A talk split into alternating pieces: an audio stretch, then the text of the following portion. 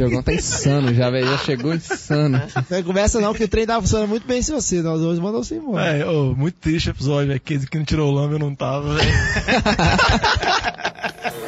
Ô garçom, liga a TV lá, o jogo tá pra começar. Atenção, Podosfera.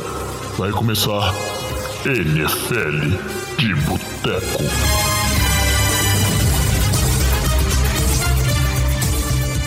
Bem-vindos a mais um NFL de Boteco, seu podcast preferido sobre futebol americano. Eu sou o Thiago de Melo e hoje eu tenho aqui comigo, de volta depois da ausência, nunca vi uma ressaca de Réveillon tão grande, Diogão Coelhão. Fala, jovem, tudo bom? Eu tô bom demais, tava com saudade de você. Mas é isso aí, vamos seguir direto pro que interessa, que é falar das nossas notícias. Só o Diogão, cara. Só o. Ah, não, peraí, velho. cara Ele tá chamou o Diogão mesmo, do outro lado da mesa e Ah, depois foi sabia, embora, Não, velho. velho, foi o Réveillon mais longo É de todos que eu tive, gente. o check Sabia também que vocês iam ficar revoltados. Então vamos falar também, ó. Tem aqui comigo Alex Reis. Fala, jovem. o nosso convidado que já tá deixando de ser convidado, tá virando figurinha repetida, Luiz, Fala comigo. Vitor Oliveira. Tá lá! Esses dois aí que estão muito felizes que os times deles ganharam, estão indo pro Super Bowl, a gente vai falar Au, disso mais au. pra frente. E o nosso amigo Batatinha. Tamo junto.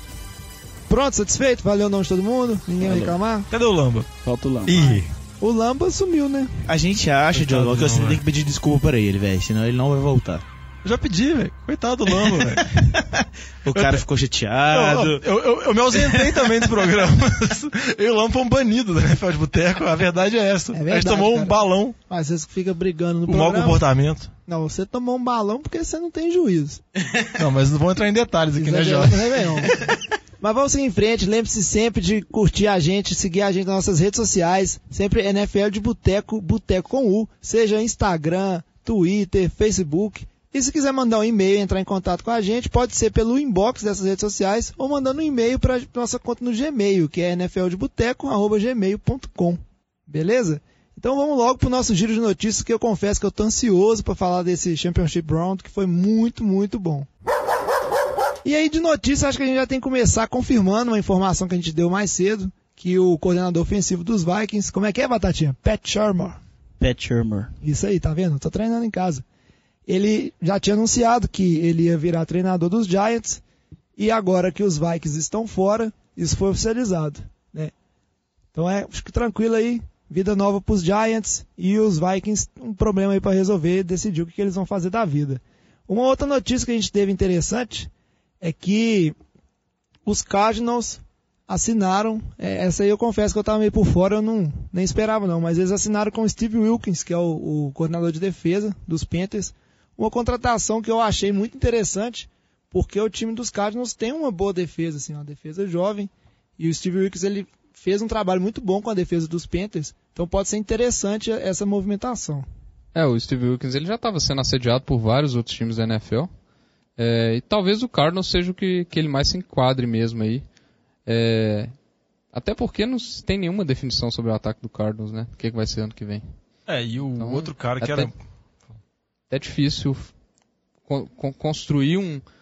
pegar um, um head coach focado em ataque sem, sem saber o que, que vai ser do time, sem saber do draft, etc. Então. É, uma especulação que tinha muito grande com a Arizona era o Pat Shermer levando o Sam Bradford, tipo um pacote já que ia fechar de Minnesota.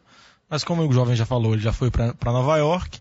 Eu acho que o Arizona resolveu apostar em defesa, já que a defesa agora é o ponto mais forte do time. A defesa continua muito boa. Confiar nisso, né? Embora agora você tem que achar um QB, né? Não sabe se vai ser via draft ou via free Ou via agent, free mas agent. eles, com a aposentadoria, do Palmer, QB tá na lista.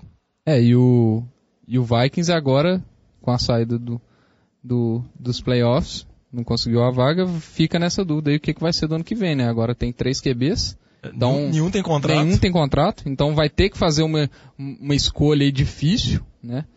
Eu ainda acho que o, que o Bradford vai ser quem vai rodar. Eu também, parece. Eu até vi umas especulações que podem falar que o Kino talvez vai tomar a tag, que já é um salário bem alto.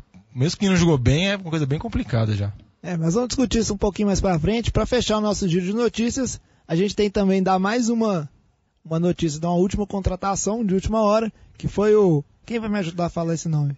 Mike Vrabel. Vrabel. Rabel. Vrabel. É isso aí, Mike Vrabel era coordenador defensivo dos Texans e vai ser o novo head coach dos Titans. O que implica no atual coordenador defensivo, que é o Dick LeBeau, não, não ser renovado, provavelmente ser mandado embora, porque é óbvio, né? Um técnico focado em defesa, ele vai chegar lá e vai ter que arrumar a casa, né? E ele Pode aposentar também, né? Que já é bem velhinho, né, coitado. É, talvez ele aposente. Mas aí, né? Interessante os Titans apostando, né? Num ano que o ataque não rendeu bem, apostando num head coach com mentalidade defensiva. Não, muita gente fala que o Titans, o, o GM do Titans, ele tinha um vínculo muito grande com o Patriots, durante muitos anos trabalhou na parte de análise dos Patriots, que falam que o nome preferido dele era o Josh McDaniels. Que o Josh McDaniels também tinha interesse de treinar Tennessee, mas como o Tennessee foi, vamos dizer assim, alongando, conseguiu classificar os playoffs, eliminou Kansas City, acabou prolongando muito, eles acabaram não negociando com o Josh McDaniels, que deve pro Colts, tá tudo acertado já agora. Aí falam que outra expectativa que o Titans também tinha era caso o Bill O'Brien saísse do Texans, eles também era o nome que eles cotavam. Aí eles acabaram assinando com o Mike Rabel, que é ex-linebacker dos Patriots. Tem o vínculo ainda, que foi quando o cara. Então agora é isso, e ver se com isso consegue desalavancar a carreira do Mariota, né? É, e eu acho que é uma oportunidade legal, porque, como você falou, o Mike Vrabel ele é bem jovem, velho. Ele jogava nos Patriots há pouquíssimos anos. Ele jogou, acho que até 2009, 2010. Ele jogou. Então ele, ele é corredor defensivo do- dos Texans aí, mas ele tem uma carreira como no coaching staff bem curta. Então vai ser uma, um desafio grande para ele e pode, pode gerar uma coisa boa aí. Geralmente treinadores novos têm novas ideias, têm novas maneiras, querem mostrar serviço e conseguem fazer umas coisas diferentes, né? Tipo, também o que tá no Rams agora, né? O, o McAvey, ou, ou o professor Xavier, como o jovem gosta bastante dele aí. Mas pode ser uma oportunidade legal, só que eu concordo que Tennessee tem que dar um jeitinho naquele ataque deles e talvez o Mike Vrabel não seja a pessoa certa. É, vamos ver como é que isso vai desenvolver na temporada que vem. Mas agora a gente vai direto falar do jogo de campeonato, o primeiro jogo que abriu domingo, valendo o título da AFC, que foi Jaguars e Patriots. O jogo valendo o campeonato da AFC, que foi disputado entre os Patriots e os Jaguars lá na casa dos Patriots. Esse jogo terminou 24 a 20 para os Patriots. E apesar de ter aquela dúvida sobre o ataque dos Jaguars, se ele ia aguentar, se o jogo ia ser emocionante ou não, acabou que foi um jogo muito disputado. Os Jaguars tiveram chances reais de, de levar esse título para casa. Mas a verdade é que no final nós vamos discutir é, arbitragem ou não arbitragem, o desempenho dos times. Mas o Patriots conseguiu novamente é, levar para casa mais uma virada no quarto quarto. Desempenho impressionante. É, a oitava virada em- no quarto período em playoffs da, do Tom Brady, né? Um negócio impressionante. Nenhum outro quarterback tem mais que quatro. E foi um jogo muito complicado, né? É, igual você falou bem, os Jaguars conseguiram atacar bem, principalmente no primeiro tempo. E foi uma coisa parecida que aconteceu com o Titans, né? O esquema de jogo ofensivo do Patriots, que foi que vieram, veio do vestiário, não funcionou. O esquema defensivo do Jaguars estava muito bem postado porque o Patriots estava apresentando. E o ataque dos Jaguars estava atacando sem que a defesa dos Patriots conseguisse parar. O Blake Bortles estava acertando, acertando passes que ele costuma não acertar. O Fournette estava conseguindo correr, o TJ Yeldon estava conseguindo correr, até o Grant também teve boas recepções, primeiras descidas importantes. Então estava muito complicado. O que aconteceu foi o que sempre acontece em jogos do Patriots contra times menos experientes. O, o, o time de técnicos agiu muito bem, organizou o time perfeitamente na segunda etapa, o, o ataque do- dos Jaguars sumiu, e com o ataque dos Jaguars sumindo, aí os Patriots tiveram mais tranquilidade para tentar atacar. Mesmo sem o Gronkowski, que saiu no segundo quarto com uma contusão na cabeça, uma concussão pelo que parece, ninguém nem sabe se ele vai conseguir jogar o Super Bowl ou não, mas mesmo sem ele, é, os Patriots conseguiram virar, mais uma virada emocionante, eu quase morri do coração, tive gastrite, o problema foi velho, Você ficou surpreso? Não, mas eu quase morri do coração ah, de novo. não, não, Luiz, não, sério. Não, velho, mas o jogo foi emocionante, Não, cara. foi emocionante, mas- O Jaguars teve chance até o final do jogo, velho. E o negócio, velho, que eu falei semana passada, velho, o Amendola joga demais nos playoffs, velho. O cara deitou. Ele resolveu a parada, o Amendola resolveu a parada do segundo tempo. E é isso aí. Vamos pro, pro Super Bowl agora. Imagino que vai ser um jogo muito difícil, mas Com os técnicos do nosso lado, tudo vai dar certo. É, Oh, desculpa. ref- é, referees. Referees. Mas, enfim, eu tô só contra essas polêmicas aí. O negócio é que o Tom Brady é. Agora é você é contra essas polêmicas, só do É, seu não, time. elas dizem o quanto seu time é sujo. Ó, Isso aí, só, só uns dados aqui que eu achei interessante. Gente, isso tudo tá no site da NFL, tá? é, o tempo de, de possessão, possessão é meio esquisito pra Posse. falar, Posse. posse. De posse de bola do, dos Jaguars foi de 35 minutos contra 24 do, do Patriots. Ó, o Pedro fez a campanha de um minuto, cruzou o campo 90 já, tu entender? É 90 A jardas. média era isso aí, 40 segundos punch, 40 segundos TD. É, a média era essa. É, mas vamos combinar que foi 90 jardas, mas com 70 jardas de falta, né? É, teve, É, foi a- a- aquela do interferência do Ramsey.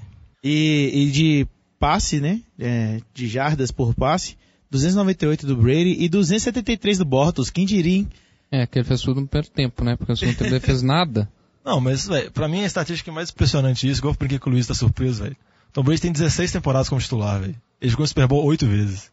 É ridículo isso, gente. 50% Você parar pra pensar, dele. é imbecil o negócio, velho. Não tem condição o trem, Se velho. você Então, pegar essas 16 temporadas, velho, não tem. Tipo assim- não tem nem time que conseguiu não, fazer não algo existe parecido isso não, velho. Tipo assim, é- é- essa era eu, Luiz, apega-se muito a isso, É, curta não muito ter mais, de ver. Não, não É. é isso mais não, velho. Tipo assim, isso não acontece. Isso, Não, é, o isso Brady, é velho? raro em esportes níveis gerais, velho. Tipo assim, a parceria Tom Brady-Belichick, velho, é muito difícil o negócio ser tão sucesso assim. Velho, o Brady no último quarto ele lançou 134 jardas, quase metade das jardas dele, dois TDs, um rate de 134, velho. Sem o Gronk, O último sem o quarto, Elderman, tipo assim, sem ó. jogo corrido. Deixa que eu resolvo no último quarto aqui, fica tranquilo. Tem foi assim mão. contra o Seahawks, foi assim É. contra o Atlanta, foi assim contra o Jacksonville. Agora, me surpreende muito dois aspectos do time do Jaguars. Primeiro, o segundo tempo. Eu não sei se a defesa estava cansada, se ela sentiu a pressão, porque eu achei a defesa muito passiva no segundo tempo. Ela simplesmente parou de jogar. Eu acho que sentiu a pressão. Eu, eu acho que sentiu a pressão. pressão, Você vê o né? lance do, do, do, do TD do Edelman no fundo da endzone, Demar, não. É do do, Amendola. do, do Amendola, é, no fundo da endzone. O, o linebacker, ele, tá- eu não sei se era linebacker ou se era um safety na jogada, Safety. acho que era um safety, safety. né? Ele tava, na, ele tava na jogada, ele tava longe, ele- o Edelman ele cai com o pé, dava pro cara, Vai o, empurrar, né, o Amendola, dava pra ele ter sido empurrado tranquilamente, o cara, ele, e ele ainda nem chega perto, ele nem tenta dar um teco ou fazer alguma Ele coisa. ficou meio que assistindo a jogada. Não, e no. E teve um outro lance também, que o, o safety ele tá parado. Ele, o, o safety não, nessa vez é o linebacker. Ele tenta acompanhar o, o Amendola mesmo na rota, e ele parece que ele para na rota, ele desiste do lance, parece que ele tá contando com a ajuda que lance não vem. TD. O lance antes do É, TD. é, é o que o. Na terceira pra 18.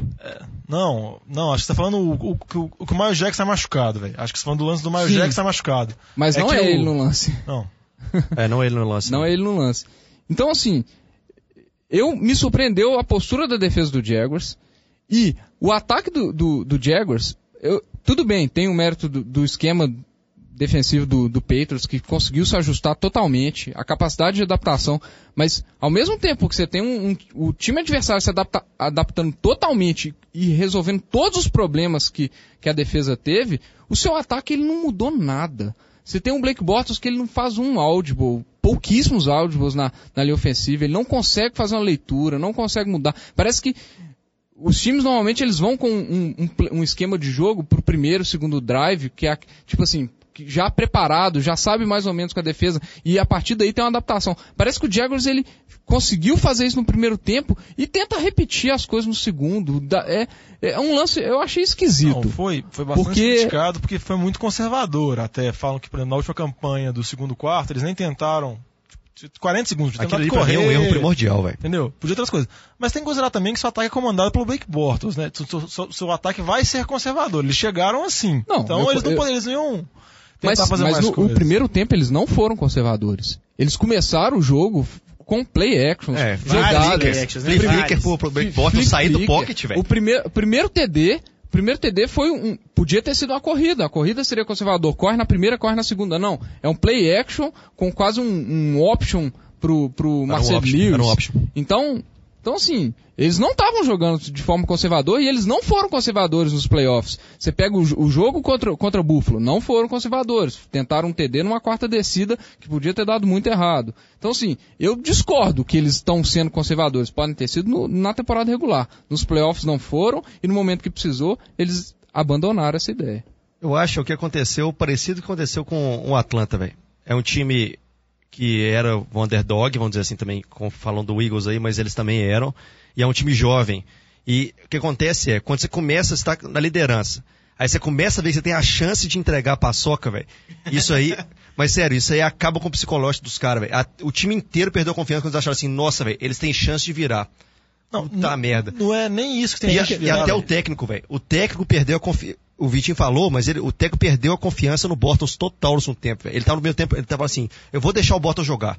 No tempo ele falou assim, eu tô com medo do Bortles ser interceptado e perder o jogo pra mim. Exatamente, Exatamente é isso aquele que negócio, eu tenho a vantagem Exatamente agora, eu vou isso. tentar sentar nela e vou tentar ganhar na minha defesa. Só que ele segurou É, eles conseguiram três, três drives que somados deram 20 técnico já. perdeu a Ah, confiança. O próprio, o próprio turnover foi, não, não conseguiu zero pontos, velho. Eles entraram, fizeram. Foi o train out. Tipo assim, ah, o ataque entrou, train out. Porra, você faz um turnover pra conseguir nada? Aí já que o Alex puxou esse ponto, eu acho que pra mim foi, foi o ponto assim que dete- determinante a na partida por vários motivos. A gente já pode aproveitar ele para entrar nas polêmicas de arbitragem também.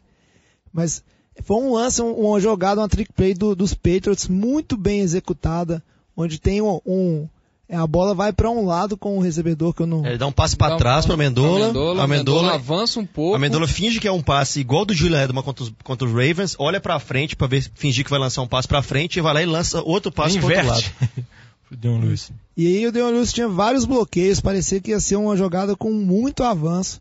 Mas aí o, o linebacker do, do, Miles Jack. do- dos Jaguars, o Miles Jack, que inclusive saiu machucado do, do jogo, uma, uma perda muito triste, ele, é, ele conseguiu recuperar na jogada, forçou um fumble, e aí foi um fumble que é, o juiz apitou, mas deu fumble, foi meio esquisito porque o Miles Jack estava retornando com a bola com, muito provavelmente com condições de, de retornar até em zone, que seria uma jogada que provavelmente ia ser um banho de água fria nos Patriots, e eu duvido muito que ter- teriam chance de esboçar uma reação.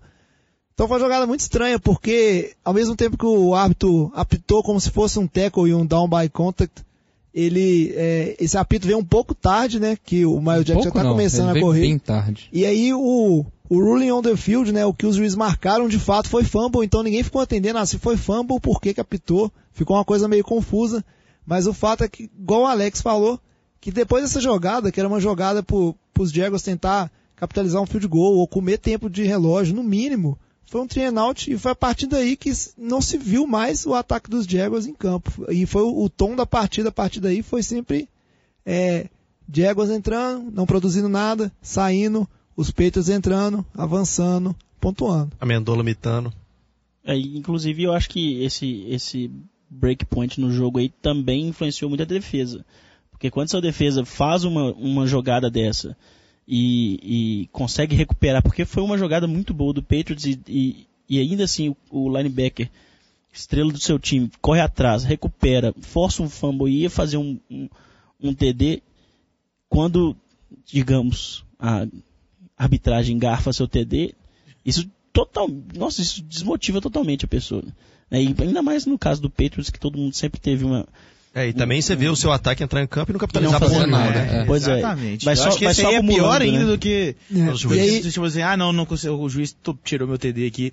Mas, porra, se o, se o ataque tivesse entrado e capitalizado, nem que fosse um field goal, velho, três pontos, já ia fazer diferença, sabe? E, e o, a- o espírito do time ia mudar. e eu acho que foi nesse momento que aconteceu muito bem o que o Luiz falou. Acho que foi nesse momento que os Jaguars é, pararam e contemplaram a possibilidade de perder aquele jogo, que eles estavam ganhando, estavam com um jogo bem controlado. Foi pra- naquele passe terceira pra 18, velho. Quando aquilo completou, eu acho que ele desmoralizou os caras É. de uma maneira. E, e os Patriots eu Absurdo. acho que eles não contemplaram nada. Eu acho que eles têm muita experiência dentro daquele time. Eles simplesmente sabem que ah, a gente tem que fazer o nosso, a gente tem que Não, jogar. e, ele- e eles não vão cometer erros bobos, igual, por exemplo, na campanha final lá, que o Blake Bottas conseguiu completar o passe, mas o juiz deu falta porque tinha que estourar o relógio logo antes.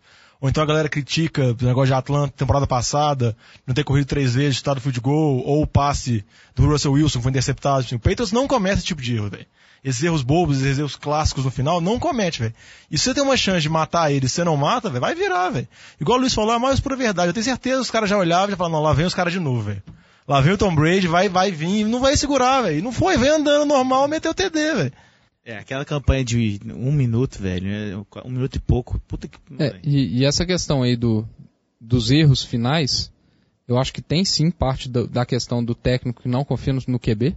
E eu acho que isso ficou evidente. Não, totalmente evidente. E ficou claro também que o Bortles ele não tem capacidade de ser o QB da franquia, porque você pega no finalzinho do jogo, na última campanha, o Fournette faz um, um, um, sweep, passa por trás do, do, do corner, vai receber a bola pra TD, ele tava Deu um... um passe curto. e deu- o passe foi curto, o passe foi ruim. Que o Van Noy cortou. É, foi, foi, foi um Van Noy, exatamente.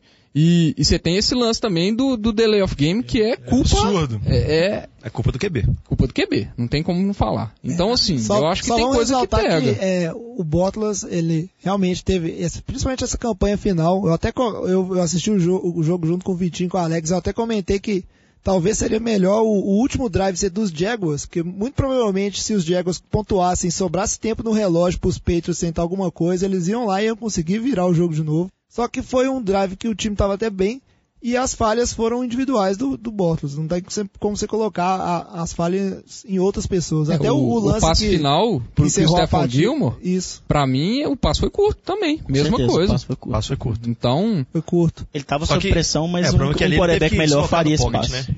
É, se é um Drew Brees ali. é, o, o é, lance, sabe o lance do. Forné, pra mim, ele é mais, Ah, acho mais feio. O, o do Didi lá era quarta pra 12, e o cara pressionado, correndo pra frente, é complicado. O lance do resto, jogo, né, velho? É, tipo assim, seria o lance do jogo dele. Eu xinguei tanto o Gilmore essa temporada, velho. Ele vai lá e faz aquela bola ali. ó. Assim, né, aí, aproveitando esse gancho do Bottas, eu queria jogar na mesa aqui, é, pra temporada que vem. O que vocês acham que o, o- o time de- dos Jaguars deveria se movimentar ou não em relação à posição de quarterback? Pra mim tem que Porque trocar. o Jaguars, o Jaguars, a gente tem que entender que ele tem um time praticamente pronto. O time é muito bom. O time em Muito torno, jovem. muito jovem e muito bom. E aí, essa decisão, eu tenho certeza que isso aí, o, a diretoria dos Jaguars e, e a comissão técnica dos Jaguars, todo dia eles estão botando a cabeça no travesseiro, pensando a respeito. A gente tenta fazer uma movimentação, a gente dá mais um ano. Porque esse time ele vai chegar em época de contrato, ele vai envelhecer, ele vai se desfazer. É, é Então- isso, que- é isso que eu ia falar. Eles não podem também comprometer o cap deles numa contratação caríssima, por exemplo, do Kirk Cousins, por exemplo, né? O que se fala muito do Kirk Cousins. Talvez tenha o Alex Smith aí que talvez o Kansas City possa vir trocar, mas eles não podem comprometer o cap gigantesco porque você tem um time jovem que vai ter vários jogadores nos próximos anos saindo de contrato de calouro Tudo e junto. eles vão querer grana, a cara, grana, é. porque os caras são bons. Então você tem Miles Jack, você tem Donta Fowler, você tem Jalen Ramsey, você tem muitos jogadores é, defesa no absurda. mesmo, no mesmo, na mesma idade ali, dos mesmos anos de contrato, que vão sair, eles vão querer grana. Não adianta. Então, se você vai paga 100 milhões de pro, pro Kirk Cousins, você mata o, o que você vai fazer. Então, você, o que que você tem que pensar? Você vai fazer sua defesa para ter um QB ou você vai tentar manter sua defesa, dar experiência para ela que faltou, todo mundo viu que faltou foi experiência e tentar manter um QB nível Blake Bortles? É, é, é uma decisão difícil. Eu não realmente não Eu não sei. sei. A dúvida que o jovem perguntou, acho que pode ser duas maneiras duas perguntas. O que eu faria e o que eu acho que Jacksonville vai fazer. Eu acho que Jacksonville vai manter o Blake Bortles. Porque ele jogou bem nos playoffs, ele jogou acima do que ele jogou na temporada regular. Ele veio numa crescente. E Mas é você um pode QB de criticar. 25 anos. É um QB de 25 anos. Embora contra Buffalo ele jogou mal pra caramba. Não, Ele jogou. bem contra os Steelers e bem no primeiro tempo contra os Patriots. Então ele foi, Não, é. ele foi em consistência que era esperado dele. A Não, verdade não, ele foi foi acima da consistência, velho. Esperava-se menos acima. o Blake Bortles. Certamente velho. foi acima. Com Esse, certeza. quem diria que ele ia 45 fazer um passe pontos, correndo, velho, contra o corpo dele, no- no- fora do 45 pocket, velho. pontos contra os Steelers, sem chance. Mas, tipo assim, se você, não foi na você- conta dele, se você né? pegasse na. Somente. Se você pegasse na, Somente não, na mas- quinta, sexta semana, o pessoal mandava falar pra bancar ele pra voltar o Chad Heaney, velho. Tipo assim, ele jogou Pois mais é. do que esperavam dele, entendeu? Mas aí, aí, isso é o que eu acho que Jacksonville vai fazer. Com o negócio com relação ao Vitinho falou, eu concordo. Mas se Jacksonville é um time que tem um cap bem flexível, eles têm uma, Uhum. eles têm uma faixa salarial boa, talvez eles podiam fazer um investimento, assinar um contrato mais curto, às vezes, tentar ser um atrativo, tipo, que, ó, não vou te oferecer tanto dinheiro, mas vou te oferecer um time agora que você vai ter chances reais de ser campeão. Ele pode tentar ir por esse lado. Mas eu não sei, eu acho que o que eles vão ser, eles vão ser mais conservadores mesmo. Acho que eles vão manter o Blake Bortles, manter o co- o coordenador, de ataque, que foi dessa temporada com ele, e tentar desenvolver mais o time.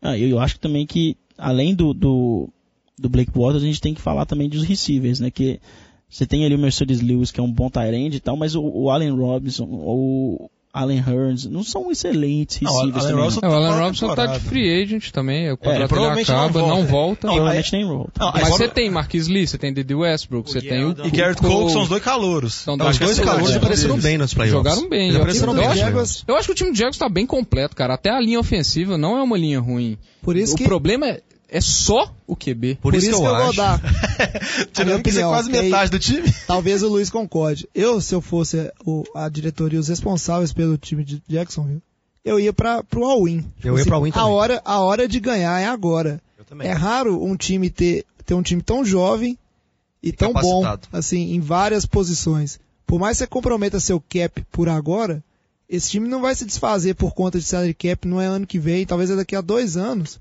E você pode procurar peças para repor isso aí. Então, se eu fosse o time dos Jaguars, era bye bye Blake Bortles.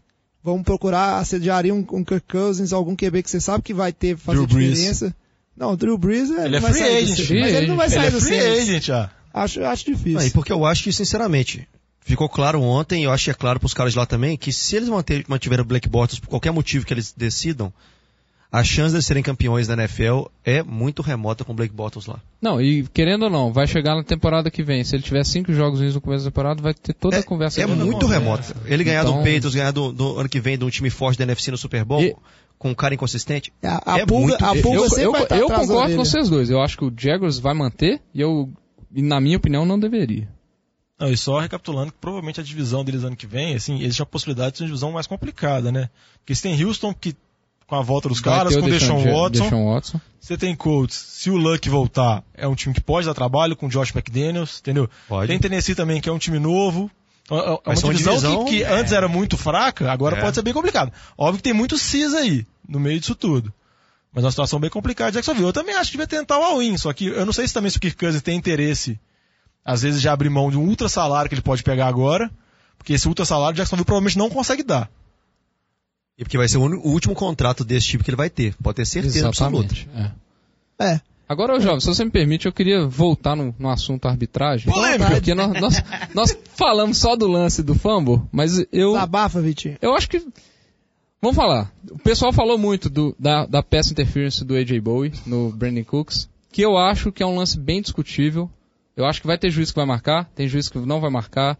Teve polêmica nas redes sociais, o Nate Burleson falando que foi uma das melhores coverages que ele, que ele viu, que é tudo que se ensina para um, um defensive back, é se apertar o cara na sideline.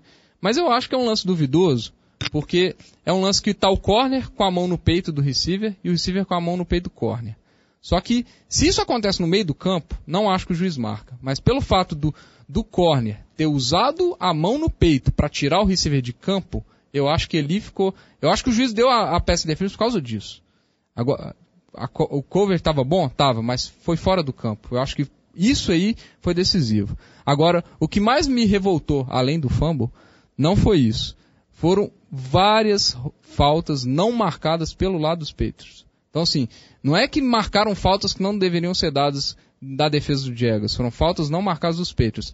Teve, no lance do, do- do- da última corrida do Lewis, que eu acho que não ia mudar muita coisa, mas teve um holding claríssimo.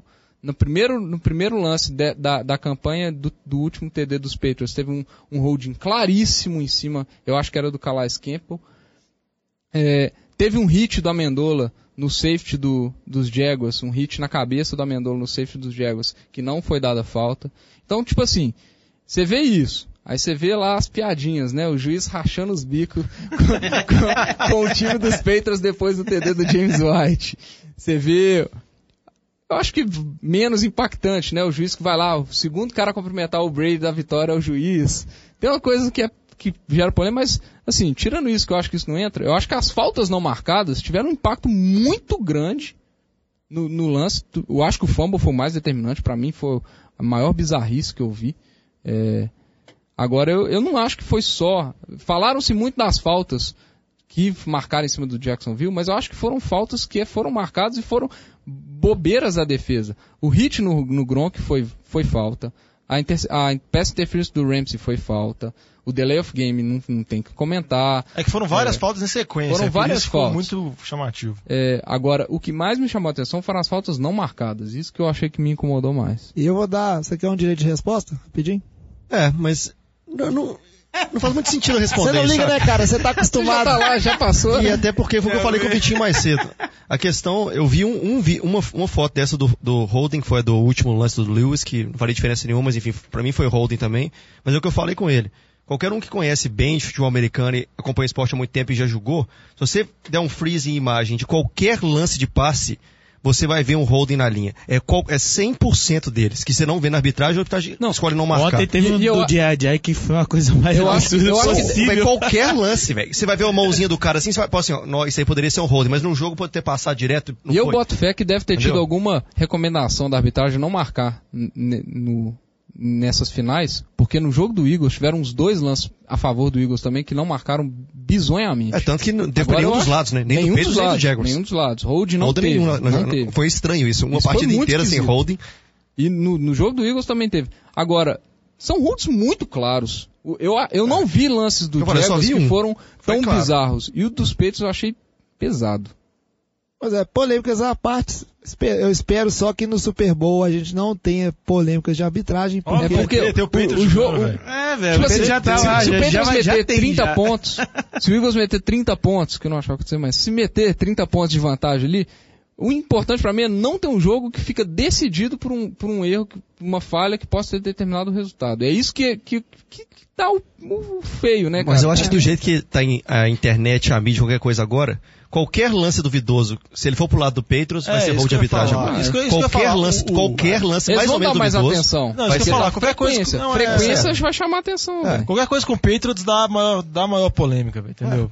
Esse Isso ano acaba acabou isso aí. acontecendo. é isso Oi? aí. Vocês estão colhendo o que vocês plantaram, cara. Essa, a fama não vem de lugar Não, mas vocês vendem alma pro demônio pra ter e Tom Brady, mas tem que ter alguma punição, não é possível. Mas nós estamos colhendo Não, vitórias. sério mesmo. Não, pra, pra- pra Só, ter choro de- de... arbitragem, eu aceito isso também no meu time aqui no Campeonato Brasileiro. Eu, eu ligo de boa com isso, velho. Não, tranquilão.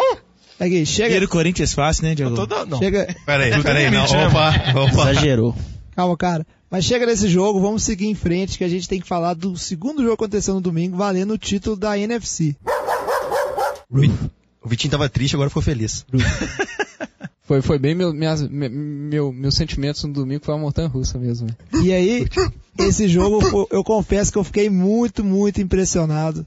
Eu não esperava o atropelo que foi o jogo. Inclusive, o início do jogo, os Vikings começaram abrindo o placar com um TD, que foi um passeio para cima da defesa dos Eagles. Tipo assim, foi, foi fácil. Não tem outra forma de, de descrever o primeiro drive dos Vikings.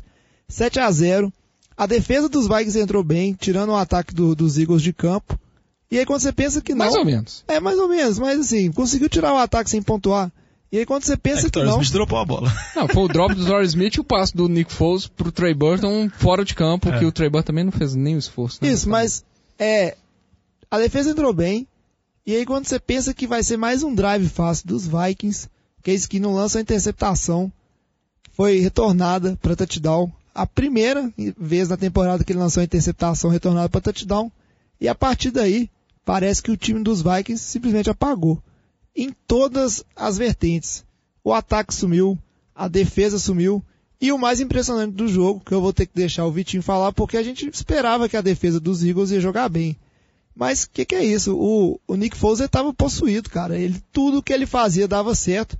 E o que me impressionou foi o seguinte: enquanto a gente comentou no jogo dos Jaguars que é, a comissão técnica tentou é, jogar contornando o, o Bortles, ou seja, chamando jogadas que não, não colocassem risco, ou não colocassem em situações de tentar passes longos, o, o head coach dos Eagles, que eu esqueci o nome dele agora, sou Doug Peterson. isso, Doug Peterson, ele botou confiança no seu QB, ele botou o Nick Foles para jogar e tentar jogar as arriscadas e o Nick Foles capitalizou muito bem em cima disso, impressionante desempenho.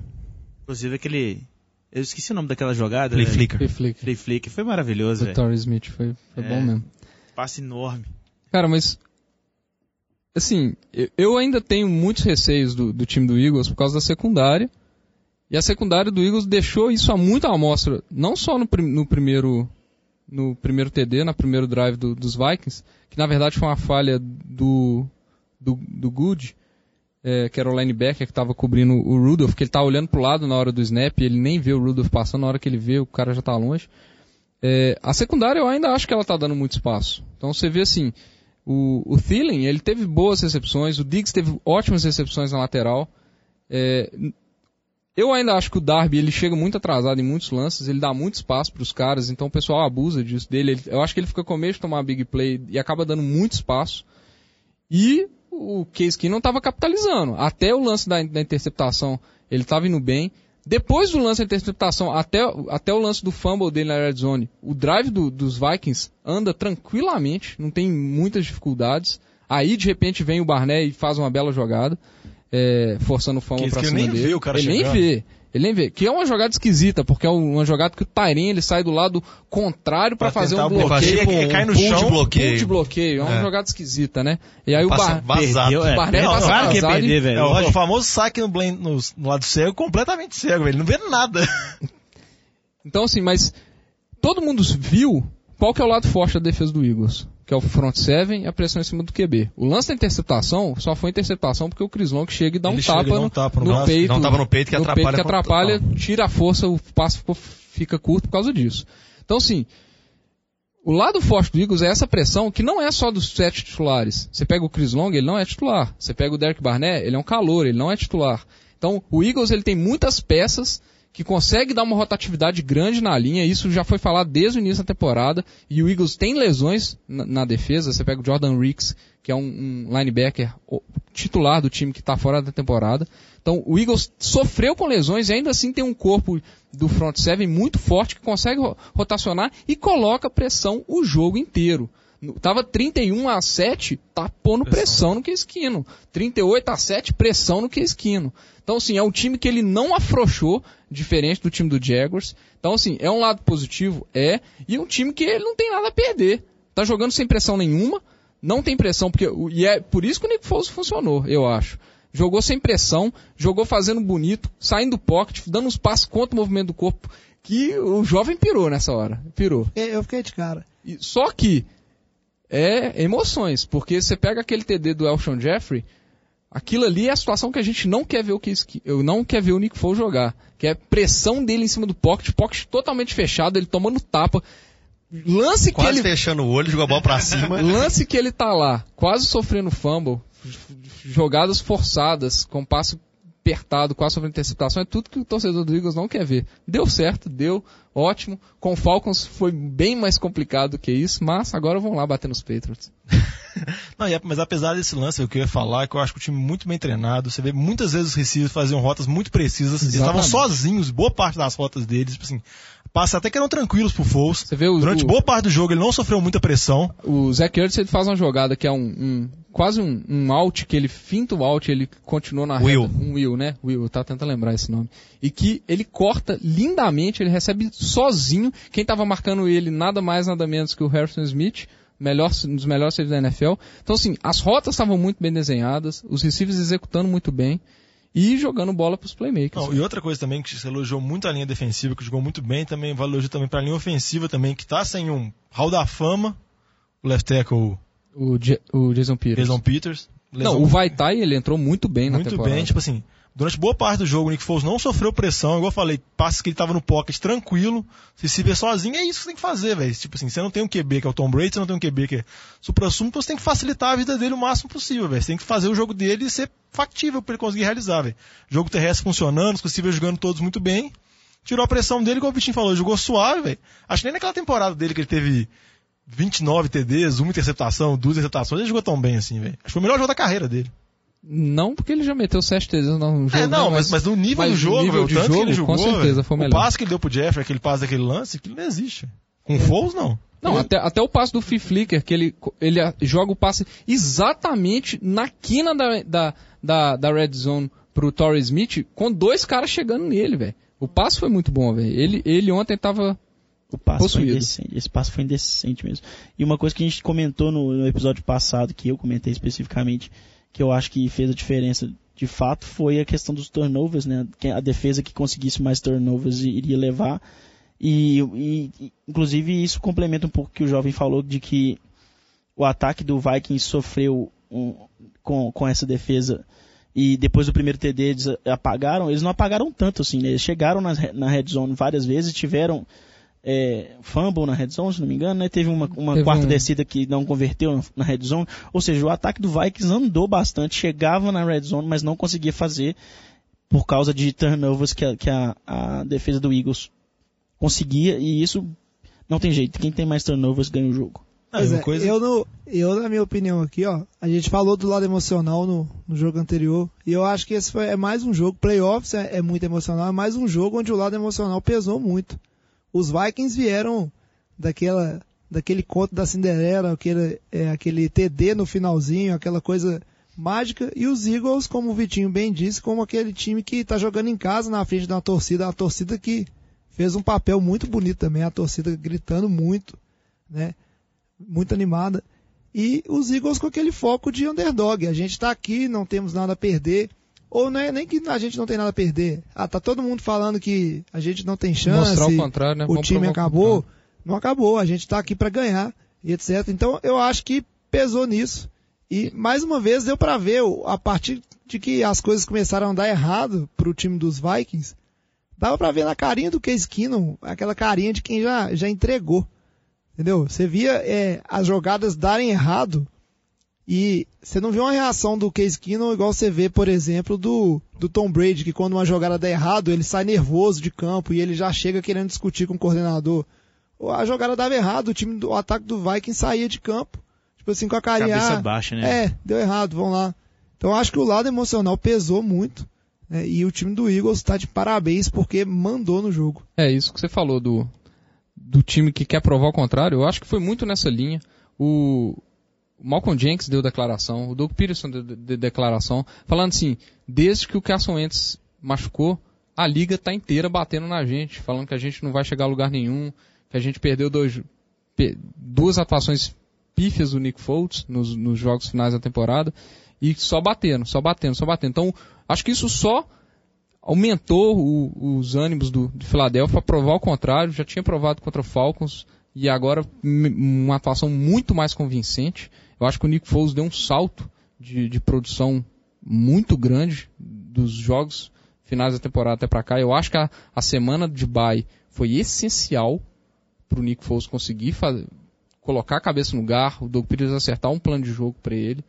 É, e eu acho que isso aí é muito legal. Não sei se vocês viram o vídeo da saída do, do Eagles pro tún- do túnel, entrando no para entrar em jogo, quando o time junta ali, faz o huddle para fazer aquele grito ali, foi one, two, three big dogs, velho. então os caras aceitaram isso e falaram assim, nós somos os underdogs, mas nós vamos entrar pra, pra ganhar, velho. Eles estão abraçando a causa ali. Não, até, acho que não sei se foi o Terrence Newman, agora eu não lembro qual jogador dos Vikings que dando a classe pro jogo que falou, velho, que tipo, os jogadores de Philadelphia, eles nitidamente tinham acho, mais vontade de ganhar o jogo, tipo, tanto em ataque quanto em defesa, que os caras tinham mais raça, não sei Eles disso. podiam ensinar isso pro Kansas City, né, velho? Não, e outra coisa também que me chamou muita atenção, é por mais que o ataque do Case Keenum, Case Keenum teve o pick six, teve o fumble, a defesa de Minnesota também, que era considerada uma das defesas tops da liga, a defesa toma quase 70 pontos se você pegar o jogo e os últimos dois quartos contra o Saints, que é uma coisa que não, não existe uma defesa desse nível tomar quantidade de pontos que levou, que era uma coisa que sempre garantiu o time. Só que aí, agora nessa situação, e o Vitinho falou que o Philadelphia aceitou o underdogs, vai ser mais uma vez underdog, vai de novo os cachorrão, só que agora pra cima do Tom Brady. É, complicado. A gente vai falar disso daqui a pouquinho. Antes da gente passar para falar um, pouco do desse Super Bowl que, que vai acontecer daqui a duas semanas, é, eu queria fazer a mesma pergunta que eu fiz em relação ao Bottas. Vocês comentaram lá no início do episódio, bem breve, a situação do Vikings que hoje tem três QBs que estão ficando sem contrato no final do ano. E o Case Keenum que parecia uma opção óbvia de, de continuidade pelo que estava jogando, pelo que estava apresentando. Ele teve um jogo muito aquém. É lógico que não foi só ele, o time do Vikings como todo jogou muito mal. Ele, assim como no jogo no Saints, ele sofreu muita, muita pressão. A linha do Vikings, é- era, a ofensiva, era uma linha que, uma das que menos permitiam sex durante a temporada regular e foi caindo muito de nível. Tiveram lesões também. Mas aí, é fato. O que vocês acham que os Vikings deveriam fazer na posição de quarterback? Porque você passa a ter duas opções de banco que são, eu não diria que são opções maravilhosas, mas eu acho que elas batem de frente com o Case Keenum, que é o, o Sam Bradford, que se machucou, mas ele, o único jogo dele foi um jogo muito bom e na temporada passada ele teve uma boa temporada. O Bridgewater, que é o ainda é a menina, a menina dos olhos do Vikings, que é aquele calouro que foi draftado, tinha muita expectativa, se machucou de uma maneira boba num treino e todo mundo ainda espera que ele seja capaz de fazer grandes coisas. E o Keenum, que estava tendo uma temporada muito boa, mas aí no nesse último jogo ele mostrou que ele tem a plena capacidade de entregar a paçoca ainda. O que, que vocês acham? Eu acho que, tipo assim, você não pode relevar toda a boa temporada que ele fez por esse jogo. Igual também você não pode esquecer o passado que Keenum até essa temporada. Então, tipo, você não dá pra você desconsiderar tudo, não dá pra você ser- analisar tudo de maneira tão fria. Eu manteria o Case Keenum. Óbvio que eu não pagaria um salário absurdo pra ele, não pagaria tipo 25 milhões anuais, não daria o tag nele. Tentaria manter o Case Keenum. Eu acho que, por exemplo, o Vikings não vai meter o Bradford, que um dos, um dos principais fãs do Bradford que mais gostam dele é o Pat Shermer, que foi pros Giants. Então acho que essa chance dele ficar, acho que vai ser pouco provável. O que eu acho que os Vikings devem fazer é devem tentar manter o Keenum com um salário razoável e acho que eles têm a opção de renovar o Bridgewater por mais um ano, que é aquele último ano de calor dele. Entendeu? Pra ver a temporada que vem. Mas é uma situação muito complicada. Igual você falou, são três QBs historicamente do mesmo nível, talvez alguns com mais potencial, outros com menos, e você não tem certeza em nenhum deles. Você tem o Bridgewater que talvez seja a maior esperança, só que é o maior risco também de lesão. Eu acho que o Vikings não vai abrir mão Ele é dele. o maior Vikings- risco? De, de lesão? Uhum. Ah, não sei. Ah, até ao o é, Bradford? é, do Bradford, né? Não, mas o, o negócio do Bridgewater é que depois que ele teve no joelho, não deixa acreditar que ele nem voltaria a jogar, né? Então é difícil. O Bradford pelo menos voltou, jogou essa temporada, e machucou de novo. Mas o Bridgewater também, ó, ele jogou dois snaps e lançou a interceptação. Não, dá pra analisar Eu acho que eles vão manter o Kino e o Bridgewater. É isso que eu acho que vai Eu acontecer. acho que é o mais provável de acontecer. Eu acho que não existe confiança no Sam Bradford. Eu não sei como que o Vikings deu um pique de primeira rodada Não, pro falam que o. Pat Chama gosta muito do Eu agradeço Bradford. isso até hoje. Falam que o Pat Chama gosta muito dele. Por isso que eu falei aqui no Aí início vai do programa dá dois o... pique segunda rodada pelo Garópolo. Puta que pariu, viu, mano? Não, mas isso, é, mas isso é porque o Bill Belichick tá boicotando os Patriots e ele vai sair na final da temporada. A gente vai entendi. discutir. É a teoria do apocalipse. É, a gente vai discutir isso assim que acabar a temporada e o Belichick anunciar a saída dele dos Patriots E pro São Francisco e o Kyle Shanahan virar coordenador de ataque. não, ele não vai fazer isso não, velho. A minha, Espera! Aí o negócio é Bold predictions. aí eu, Bold não- prediction. eu confesso que eu não, não acharia ruim não, mas eu acho que ele vai pros Jets. Mas vale lembrar também do Dalvin Cook, né? Que é outro cara que machucou no ataque de Minnesota, que tava jogando pra caramba. E E eles vão ter três running backs. Vai ter o Dalvin Cook, o McKinnon e o. Latavius Murray que voltou bem. É, vai acontecer o que aconteceu com o Saints. Pois é, o time, o time dos Vikings a gente tem que entender que foi uma temporada muito boa, que terminou de forma precoce, né? Aquela história bonita de jogar o, o Super Bowl em casa. Ah, precoce não. Eles, tipo, no início da temporada ninguém É, acreditava que eles pudessem chegar chegaram tão bem. longe. Aí começou todo mundo machucar, a galera duvidou muito também. Então, acho que eles conseguiram chegar muito longe, velho. A temporada deles é muito boa. É porque o último jogo ficou marcado muito, que eles levaram uma senhora surra dos Eagles. Mas a temporada, se você analisar friamente, analisar o que eles fizeram, o tanto de lesões que eles tiveram na temporada inteira, que eles conseguiram superar isso, a temporada é boa. É um time que vai ser bom temporada que vem. Se não me Agora- engano, foi é, a melhor defesa do, do, do- Melhor Campeonato. defesa em jardas, melhor defesa É. em pontos. Pois é, toma uma- 70 uma defesa pontos. muito boa. Agora saiu de uma forma triste, porque a defesa dos Eagles, a defesa não, a torcida dos Eagles, aí eu tenho que dar os meus parabéns porque eu gosto dessas, dessas coisas. Mas a torcida do Eagles, no final do jogo, tava fazendo as palminhas do Skull, mas gritando Fouls. Então eles estavam lá assim, ó. Fouls, Pô, sacanagem, né? Foi meio Ah. humilhante. A defesa dos Eagles fez um, coisas muito bonitas dentro do, do estádio, mas fora do estádio teve alguns relatos bem, bem bizarros, assim, É, que tô- é inacreditável. A galera tá bem bolada com a torcida do Eagles lá, nos, lá nos Estados Unidos, viu, velho? Que que é vocês dos- dos- Quem acompanha as redes sociais, a galera tá bem bolada com a torcida do Eagles lá. E eu acho, que- eu acho que eu caí numa piadinha de, de ironia, então, porque eu, eu li em algum lugar falando que eles não tinham tido nenhum problema, que a torcida tinha sido Nossa, Eu maravilhosa. pra caralho. Não, tipo, assim, até, até- até sobrou pra torcedora de 100 anos do Vikings, aí. Pra você ter ideia. Sério? Sério, xingaram até Xingaram aquela até a velhinha. veinha. A Mil- Millie. Então, Millie. assim, a torcida do Eagles tem má fama fora do, fora do, do estádio e só comprovaram ontem um lado negativo aí do, dos torcedores É, tem vários Philadelphia. memes falando que o único jeito de alguém torcer pro Patriots no Super Bowl foi a torcida do Eagles fazer o que ela fez. Agora tem gente que realmente quer que o Patriots ganhe só pra eles não serem campeões. Eu vi um negócio assim falando, é, torcida do, do Patriots, a galera que torce pro Patriots e a galera da divisão de Filadélfia inteira e o resto torcendo pra Filadélfia. É. que E já que vocês já eu estão começando a falar dessa questão de Patriots versus Eagles, vamos seguir pro nosso último bloco pra gente falar numa préviazinha do que, que vai ser esse Super Bowl. E aí, o que falar desse Super Bowl? Patriots e Eagles. Eu confesso que a minha aposta foi Jaguars e Vikings. Ou seja, eu continuo. Errou! Eu continuo. Eu Cara, continuo eu mantendo a, a, a- regularidade. o meu conhecimento sobre o futebol americano. Mas eu, Patriots, eu eu achei um. Super Bowl interessantíssimo, esse que se formou. É, depois do desempenho do time dos Vikings contra o, o time do Eagles, é lógico que ia ser um jogo em casa. Mas deu pra ver que o time do Vikings talvez não, não tivesse preparado pra pra enfrentar isso. E o time do Eagles ele vem com muito sangue no olho, né? Ele vem com muita vontade de ganhar. E um time dos Patriots, apesar de ter feito o que fez contra, contra os Jaguars, é um time que ele, ele tem suas fragilidades. Então acho que é um, é um jogo aberto, apesar de que o favorito é os, são os Patriots. E uma das coisas que eu gostaria de comentar, que até queria que o Vitinho falasse, porque existe essa questão dos Eagles, ah, nós somos os underdogs, a gente não, é, não, não tem nada a perder.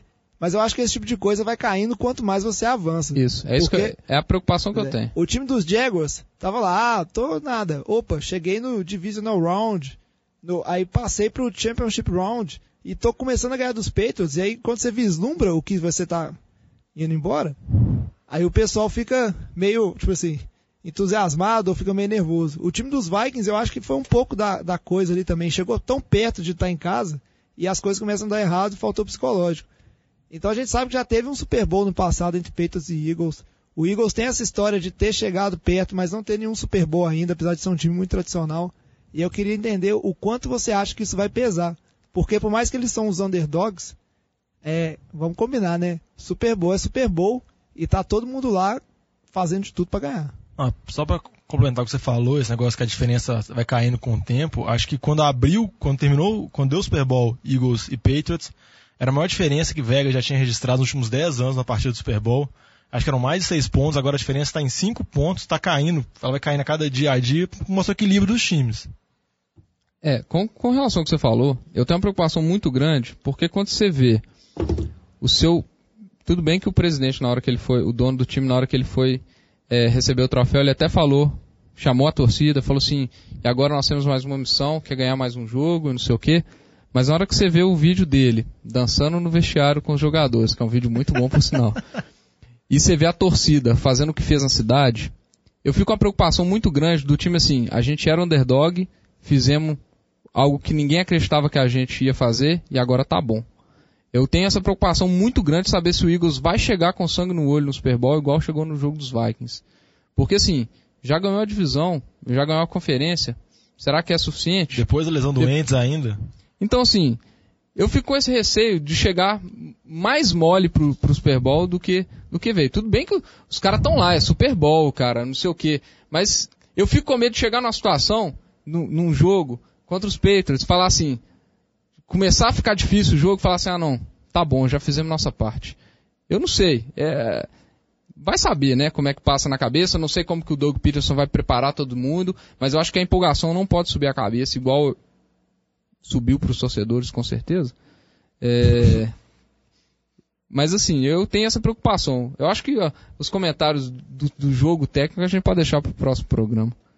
É, podemos falar isso do, um pouquinho da parte técnica no próximo programa, mas eu não, eu não concordo tanto com o favoritismo do Patriots pelas dificuldades que eles estão tendo de gerar criar um, uma proposta de jogo efetiva desde o início da partida. O Patriots vem tendo dificuldade em vários jogos com isso geralmente as propostas iniciais da partida do Patriots, tanto defensivas quanto ofensivas, não estão sendo eficazes. Eles estão, no começo do jogo, estão indo, o Belichick está sendo, e os seus coordenadores estão indo pior do que os outros coordenadores. E também o time não está executando, não que seja só problema da, da, das jogadas, em si, da chamada de jogadas, mas o time não está executando bem no começo do jogo.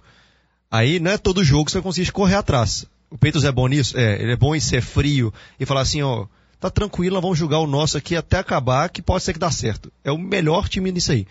Mas, quando você tá perdendo de muito de um time forte, você não vai conseguir fazer isso sempre. É muito raro. O que aconteceu nos últimos jogos é muito improvável. Por mais que tenha acontecido algumas vezes repetidas, mas é muito improvável. Então, o, o tem que pegar essas duas semanas aí e tentar começar o jogo melhor. Se ele começar o jogo bem contra o Eagles, eu acho o Peitos o favorito. Se o Peitos começar o jogo igual ele começou contra Jacksonville, eu acho que é bem difícil do Patriots conseguir virar no final ali, viu? É, eu só acho, assim, é, é que a gente sempre fala, né? Como é que separa o Patriots? Força o Tom Brady. E assim, eu, a linha do, o 7 ali do, de Filadélfia, velho, sabe fazer isso bem. Então, não, o problema é que você tinha Jacksonville que tinha a, a defesa que mais forçava sec com corners muito bons. E aí você tem a defesa do Eagles que coloca muita pressão, coloca, mas os corners não são nem perto dos corners do Jacksonville. Então eu acho que o, o Brady, talvez no início do jogo, ele possa ter menos dificuldade do que ele teve contra Jacksonville, e aí pode complicar para o Eagles. Eu acho que é o contrário. Assim, eu não acho. O Eagles vai pôr pressão, e eu acho que vai pôr pressão durante os quatro períodos, que não foi o que aconteceu. Jacksonville colocou no primeiro tempo e parou. O segundo tempo teve, teve pouca pressão em cima do Brady comparado ao primeiro tempo. Teve bem menos. É, E- o, que, o que eu acho com dificuldade, eu acho que ali, o, a parte ofensiva do Patriots vai acabar funcionando. Mas a parte defensiva, eu acho que vai ser o, o primeiro desafio real pro Patriots, porque Tennessee, o ataque de Tennessee, Não, a- limitadíssimo. o Patriots não vai conseguir colocar a pressão que pôs em Não vai Tennessee, conseguir, e o problema do mais. Patriots, sabe o que desse jogo é? O Zach Ertz. Nenhum dos dois times tinha um end que fazia diferença no jogo. Então você não precisava de se preocupar com essa marcação e, e dava muita tranquilidade para você encher o box para um jogo corrido e jogar depois ou em homem a homem ou variando ali um cover two tranquilo. Agora o Patriots vai ter que jogar quase o jogo todo com o níquel para deixar o Chung marcando o Zach Ertz. E isso pode dificultar muito a partida do Patriots porque vai ficar difícil conter o jogo terrestre, você tendo que deixar o, o, o Chung todo jogo lá, toda rodada lá, junto com o Duran Harmon também em campo, para fazer um cover two, um cover fora ali, e ao mesmo tempo você ter uma resposta pro Zach Ertz. Isso eles vão ter que pensar demais, porque vai ser uma, um grande desafio para a defesa do Patriots. velho. Contamos com isso. É, nunca vi tanto medo assim no jogo Tom Brady contra o Nick Foles, igual o Luiz falando. Pelo amor de Deus, meu Deus. Quem Se ele for jogar com, igual com, com, com o, o soro de Aaron Rodgers que ele jogou ontem lá, o trem foi foda, velho. O cara tava loucão, velho. A verdade é que esse Super Bowl promete muito.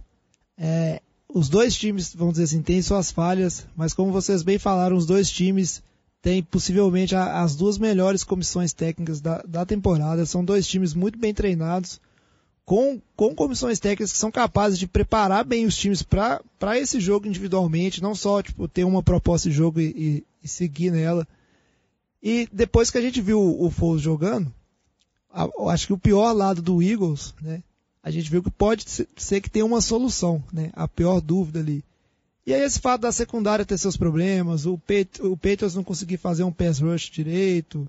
E o Gronk Acho- tem que voltar, né? É, mas, o Mas acho que o Gronk não volta. Duas semanas, duas semanas. é. Mas eu acho que esse Super Bowl promete ser muito legal. Eu acho que promete ser um Super Bowl com muitos pontos, entendeu? Muito disputado. Porque eu acho que ambos os times vão conseguir explorar essas falhas aí, capitalizar. Mas aí semana que vem a gente volta. Um programa que vai ser quase que exclusivamente de Super Bowl. A gente tem que Ah, nem vou vir no- semana que vem, é muito à toa. Não, vai ser bom, senhor. Fazer umas análises táticas legais aí. A gente tem que. É... Palpite semana que vem? Palpite semana que vem. Mas pode palpitar o Pro Bowl se quiser. Vamos palpitar o Pro Bowl, velho? Nossa senhora, não recuso. Vai fazer o palpital do, da NBA. Case Keenum vai ser QB no Pro Bowl? Não, Acho que não, acho- que acho não. Só Não, se ele ele entrar não como foi- substituto É, não, de alguém porque- que não vai mas- jogar, né? Mas na NFC só tem o Russell Wilson de QB. No- no- Na verdade, na NFC, velho, no, no Pro Bowl não tem quase ninguém, velho. Só tem esperança substituto. É tipo assim, Russell Wilson, um receiver, um running back, faz todo mundo assim, to be decided, quando você lê a lista. Todo mundo. Pois é. Não, só um detalhe, a NFL tem que resolver esse Pro Bowl, velho, sério mesmo. Dá só uma premiação, acaba com o jogo, velho.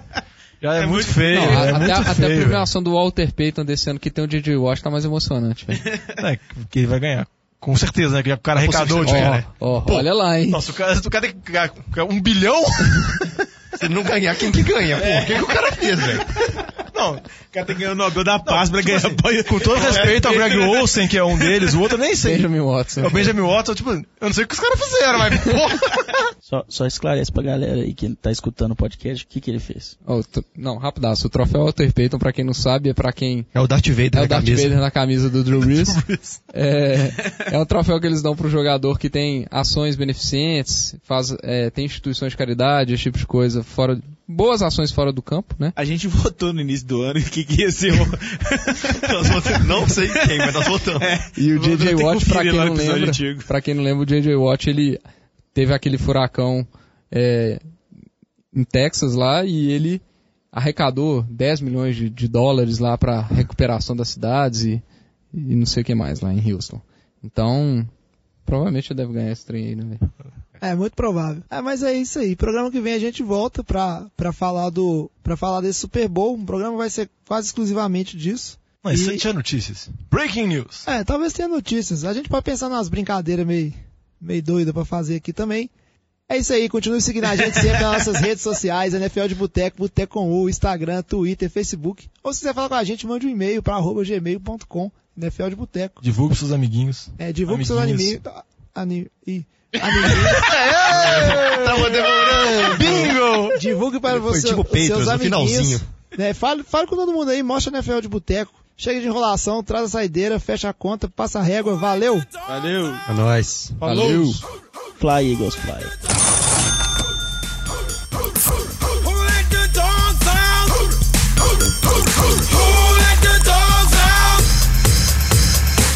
Well, the party was nice, the party was pumping. And everybody having a ball. Until the fellas started name calling. And the girls respond to the call. I hear a poor shout out.